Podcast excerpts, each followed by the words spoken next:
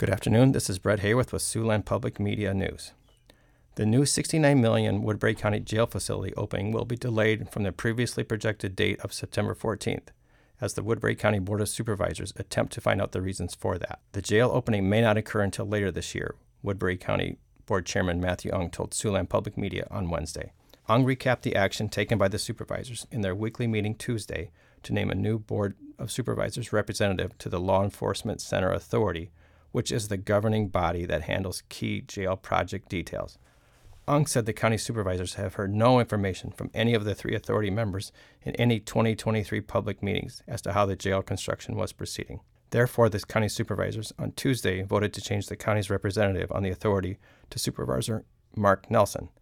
Nelson succeeds Rocky DeWitt, a former county supervisor who is now a state legislator.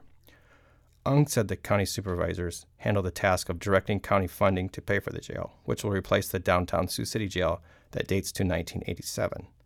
He said the authority members handled the other major tasks, such as working with the contractors, architects, and other details in getting the jail built.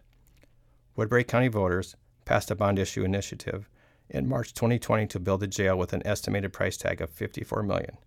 But cost overruns associated with, with supply chain difficulties and national inflation soon thereafter boosted the cost to 69 million.